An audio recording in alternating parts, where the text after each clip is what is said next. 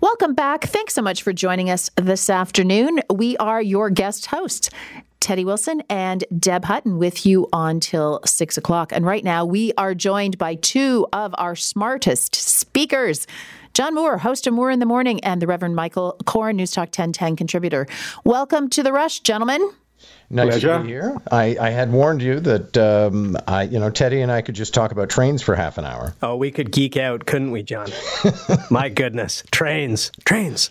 just give me a steam locomotive, please. Oh, so romantic. I love them.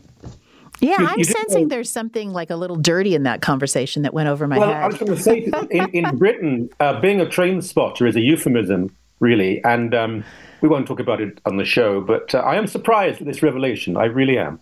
Well, PG guys, my kids are listening. Okay. Well, I mean, just worth noting for those who don't know, Teddy has hosted a show called Mighty Trains, and I have been jealous for years because I'm a huge. I think we just lost a lot of stuff.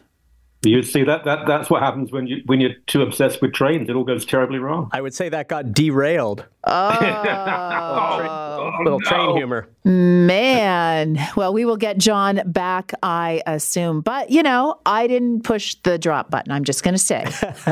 you could have though if we had kept geeking out about trains. Exactly. So uh, we got word today that the Ontario government is going to do a very healthy investment into post secondary funding. They uh, are doing an infusion into the universities directly. And as John and I discussed this morning when I joined him at 920, they are freezing tuitions for three more years. You may recall back in 2019, the Ford government, when it came into office, reduced tuitions by 10% and have frozen it ever since. By the time we get through this, it will have been an eight year freeze on tuitions. I'm going to just tell you my bias up front. I support this government, but I do not think an eight year tuition freeze is the best thing for our university sector. Over to you, John Moore. Well, I was looking back at my records today after you and I talked, and I see that the average amount that people are paying in annual t- uh, tuition is about eight thousand dollars. I think I spent about you know thousand five hundred dollars. So I never went into debt. I worked in the summer. I made more than that. I paid off my tuition. But I heard from somebody following you and me talking this morning, and they said that they have a son who's just gotten out of law school who's $500,000 in the hole. I remember one of my producers, she and her husband in their 40s were still paying down their tuition. So I, I actually think it's a reasonable you know investment that um, government helping you out with your tuition is great because eventually you're going to pay taxes. So I'm, and, but I'm, the other concern, Deb, and you and I mentioned this this morning. My real worry is that the model is broken. You know, we're cutting down on international students who pay an enormous sum in order to study, and that helps the university. But I also think a lot of our universities are on the ropes right now, and that they simply are not going to be able to make bank. Yeah, what's your perspective on this, Michael? Because I, I find it interesting that, that John brought up that figure of you know roughly eight grand per year for tuition. Not mm-hmm. exactly an amount you can make in a at a summer job, you know, over those three or four months of the summer, especially if you're paying rent. But but where do you fall on this? Actually, I mean, believe it or not, even though I'm incredibly old, I was back at university what eight years ago. I graduated yeah. five six years ago when I did my my MDiv. No, I got a lot of help. I must admit uh, in paying for that, and I was a grown man. I had an income. Uh, I don't. I would question the five hundred thousand uh, debt for training to be a lawyer. By the way, I mean. First of all, it's more than just a law degree. It's going on to, to train, and, and but we can talk about that another time. Look, it's an investment the more people we can send to university, the better, not just in terms of the economy, but in terms of, of the, the social life and, and the cultural life and, and, and the moral life of this country. When I first went to university in the UK, going back to 1977, and it, and it was not dissimilar here, relatively few people went to university. Some thought this was a good thing. I find that rather elitist. And I don't think elitism in, by its nature is bad. I just don't think it actually contributes to a, to a better country. Um, kids can earn that money generally. But the question is, do we want them to? Because if they do have to earn the money, that means they can't study. Now, there is this illusion that young people go to university and just party the whole time. That is not my experience. That, I mean, we have four children. What I've seen is very hardworking kids really trying to do well and get a good degree. So, yeah, freeze it as long as possible. There are other areas we can cut very happily. We mentioned training to be a lawyer it wouldn't worry me too much if we didn't produce too many more lawyers for a while. But yes, I would I would freeze tuition as long as possible. I think it's one of the, the best investments we can make. So Teddy, you'll figure out doing this with me that I have a hard time just leaving well enough alone because I so want to go after Michael Coren on this. But I am going to move on in the interest of time and because I now have a, a guest co-host who's watching the clock with me. So last Friday, John, you and I uh, in, on the morning brief talked about the fact that the premier had appointed a couple former staffers to something known, which most Canadians, most Ontarians don't know about, the Judicial Advisory, uh, Judicial Appointments Advisory Committee. And it's 13 people who make recommendations about the types of individuals, the actual individuals who should sit on our provincial courts as judges. The Attorney General ultimately makes those appointments. Um, you and I talked about the fact that this is the system we have. And so I think we think it's a good idea that if you're going to do the appointments the way we do, that there's some balance, that different governments who are in charge then make this decision. Uh, the premier has doubled down on this and said, I want people who are like minded sitting in our courts as judges. I've been accused of being a bit of a sellout on this file, but I mean, you and I differ on this, Deb. You actually think it's better in this new way in appointing some people who are sympathetic to Doug Ford because then you're going to get some conservative judges.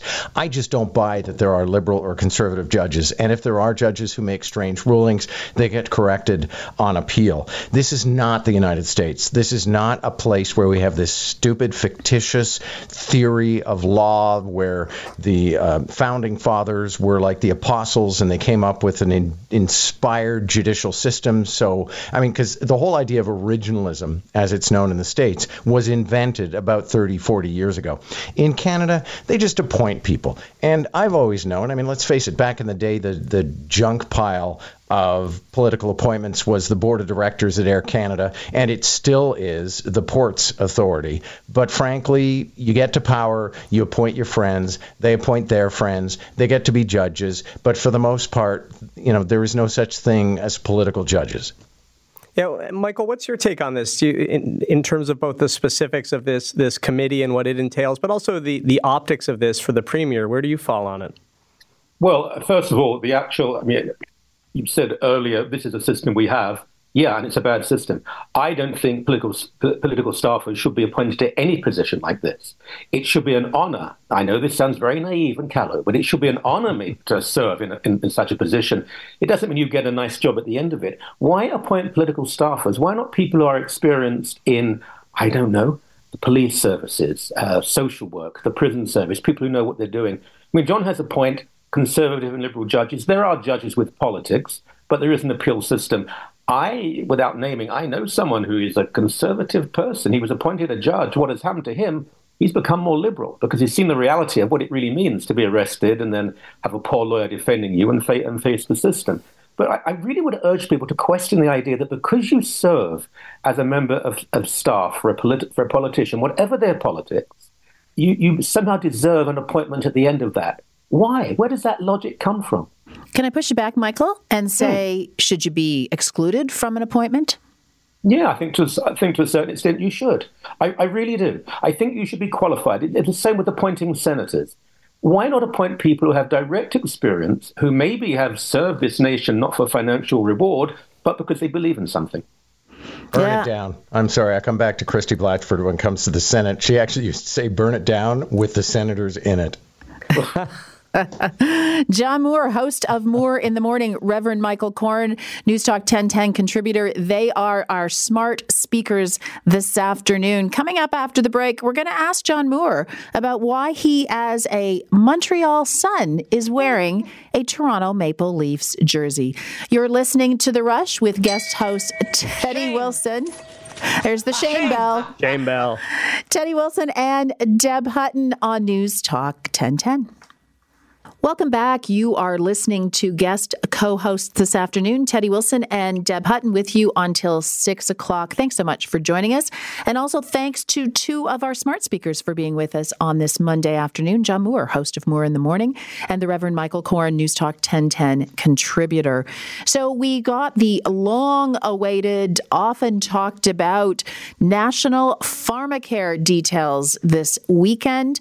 Uh, March 1st had been the new new, but we really mean it deadline by Jagmeet Singh for the Liberals to introduce legislation uh, around a national pharmacare program. We still have lots and lots and lots of details we're not familiar with yet, but we do know apparently that this legislation will uh, cover contraceptives and drugs for type 1 and 2 diabetes. There will also be some money for insulin pumps for provinces. Uh, so, obviously, a focus on uh, on diabetes and its uh, treatment and presumably some prevention. Uh, legislation likely to be introduced this week. That's what we know. Uh, the other tidbit I'll add in this is that uh, Chrystia Freeland, when asked about this, said that it will not change the federal finances. We know that they had set aside about eight hundred million dollars, uh, which is a far cry from an actual national pharmacare program, which had a price tag according to the parliamentary budget officer of 40 billion with a B annually. Uh, John Moore, your thoughts on this? Um, let, let's take it from an actual tangible perspective for people and what it means to them. Is this enough? Is it too much? Is it the right amount? Well, I like something that Jagmeet Singh said on the show this morning uh, when he observed that, it, you know, why do we cover the cost of going to see the doctor, but then he prescribes something or she prescribes something and you can't afford it? It's worth noting, and this is one of my forever preoccupations, uh, one of my big causes back before I moved to Toronto, because there was a huge diabetes foundation in Montreal, uh, was diabetes and in particular juvenile diabetes. It's worth noting 10% of men are diabetic, 8.7% of women are diabetic, and they have been assuming the cost of the thing that actually keeps them alive. So I'm enthusiastic about this, but at the same time, and I'm curious what Michael has to say, I also look at this and I think, okay, we're creating a new insurance program, but we're not actually coming up with um, you know the the means of paying for it. And so I, I think it was again uh, Jagmeet Singh this morning who said, "Well, this is a blip in uh, the budget. Yes, but increasingly we're having a lot of blips in the budget, and we're not coming up with a means by which we can pay for something. And you know, Michael, uh, John, and Deb just touched on that. The eight hundred million dollar price tag, a lot less than the forty billion that had been talked about at some point. But where where do you stand on this? Uh, whether or not you agree with it, is the timing okay, given some of the financial challenges that the Feds are facing at the moment? Do you have concerns about the price tag? No, and I don't believe it'll be that amount. I think it'll be much higher. Sure. And mm. I'm sure everybody would, would, agree with that. But I don't see that as being a problem. I mean, the, the, timing is relevant in that an election is always just around the corner. And uh, I think a lot of work was done behind the scenes to make sure this went through. I was at a dinner party the other night when it was announced, and there was a, um, a, a fairly high profile liberal person who sort of punched the air. Yes, we've done it. Um, any party should be committed to this. We need to expand our socialized public medical system. Uh, we need to go further. If people are not helped financially with medication, they will be sick and they will go to hospital and it will cost even more, apart from the, their, their health and, and, their family and their grieving. It will cost a lot more to, to keep them alive, to keep them healthy in the long run. So we do need to put more money in. I think the contraception issue, I, I support that. Uh, but I think that might be slightly more controversial. But of course, we have to expand, but it has to go much further than this. It has to involve a large amount of money. And uh, to be candid, where does that money come from? It's going to come from taxation. And if we want a system where you can go into hospital and be taken care of properly by people who really care about you and not get, not get into colossal debt, I'm afraid we have to at some point pay for it. Uh, but I would introduce a taxation system that was more equitable, where people who were very wealthy paid more, and it didn't interfere with the middle class very much. But I'm not going to hold my breath about that.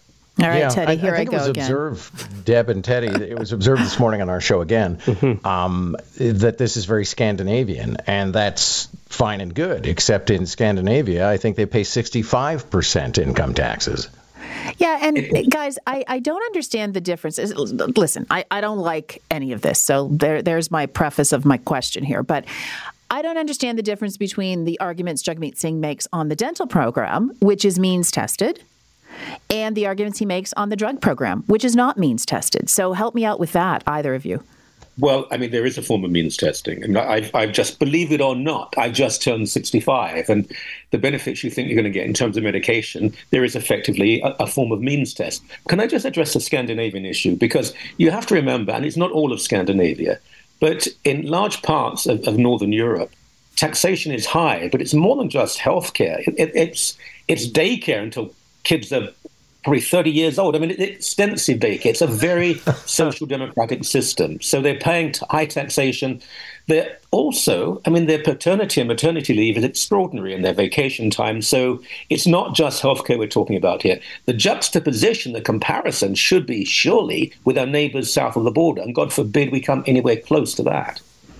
Man, you always have to end on a note that just makes me want to bite. Don't sorry. you, Michael Coren? uh, so let's go to another one that could be controversial. More than 70% of people in jails are awaiting bail or trial. These are not people who have been convicted. These are people, as I said, awaiting bail or trial. John Moore, anything wrong with that? Yeah, although we're always going to have these outlier situations like the 14 year old girl who uh, is accused in the swarming stabbing of a man that, you know, he was fatal. It was fatal, so a homicide. And then she was arrested last week again, and we have to be careful to lawyer ourselves, um, allegedly for stabbing somebody else. So you look at a situation like that and you think, why is this person on the loose? But when you consider how miserable these uh, remand facilities are and that people people may be acquitted eventually and spend two years behind bars, then I think we have to ask some questions. Yeah, and I mean, I, I, I, don't know about the, the three of you, but I did find that 70% number shocking. I've read about people in jail awaiting bail or trial before, but the fact that it's 70% was a, a pretty shocking number to me. Was it to you as well, Michael? I think it's a misleading number. I, I do some work in, in the prison system, and uh, there are people there who are terrified who shouldn't be there, and they're usually not there for very long, and the whole situation is unfair. But as John said, some of the people who are waiting trial, God forbid they were out in the public. Mm. I mean, prison is a very strange place because, in my experience, for what it's worth, and I'm hardly that qualified, but it seems to me that maybe a, a third of the people who are there shouldn't be there but the other two thirds, good Lord, I'm frightened for when they get out. So mm-hmm. we, we, want to be realistic about this. Yes, it's problematic but I do think it, it's a misleading figure that, that both the left and the right can jump on, but not really come to a truth. Right. So we're going to lighten it up in the last 60 seconds that we have. Uh, Globe and Mail has a fun statistic, a uh, fun survey out where you can vote on the people that you would like to see for a 2024 version of We Are the World. John Moore, who would you add to your 2024 list? Today's topic, today's grouping is sort of the legends, the the people who were around when the original song was made. Well, if I could nominate him, if he were still alive, Marcel Marceau. I hate the song. I hated all of those performative videos where super rich people patted each other on the back for going to the studio and trying to check their egos at the door, as the sign said. I would say nobody. Nobody. Wow. what, what about you, Michael? For me, it's Stevie Nicks. Do you have a pick? Wait, you, you just dated yourself. Stephen Met, that's my era, Stevie Nicks. She's a legend. Uh, I would have people who weren't very well known. I mean, uh, what about uh, people who, I mean, I mentioned earlier, uh, those who deserve merit and reward and don't get it. What about people who really are trying to change the world and make it a better place? What about people who spend their time working with the poor and the underprivileged and give them a few singing lessons and put them out there and, and play around in the studio? I much prefer that than someone who is incredibly famous and incredibly wealthy well said. And with We Are the World playing behind you as you gave that speech, I love it. All right, gentlemen, that's it for us on our smart speakers panel this afternoon. John Moore, host of Moore in the Morning. You'll hear him right back here at 6 tomorrow morning. And Reverend Michael Coren, News Talk 1010 contributor and fans of this song. Coming up after the break, we'll discuss who Teddy Wilson is.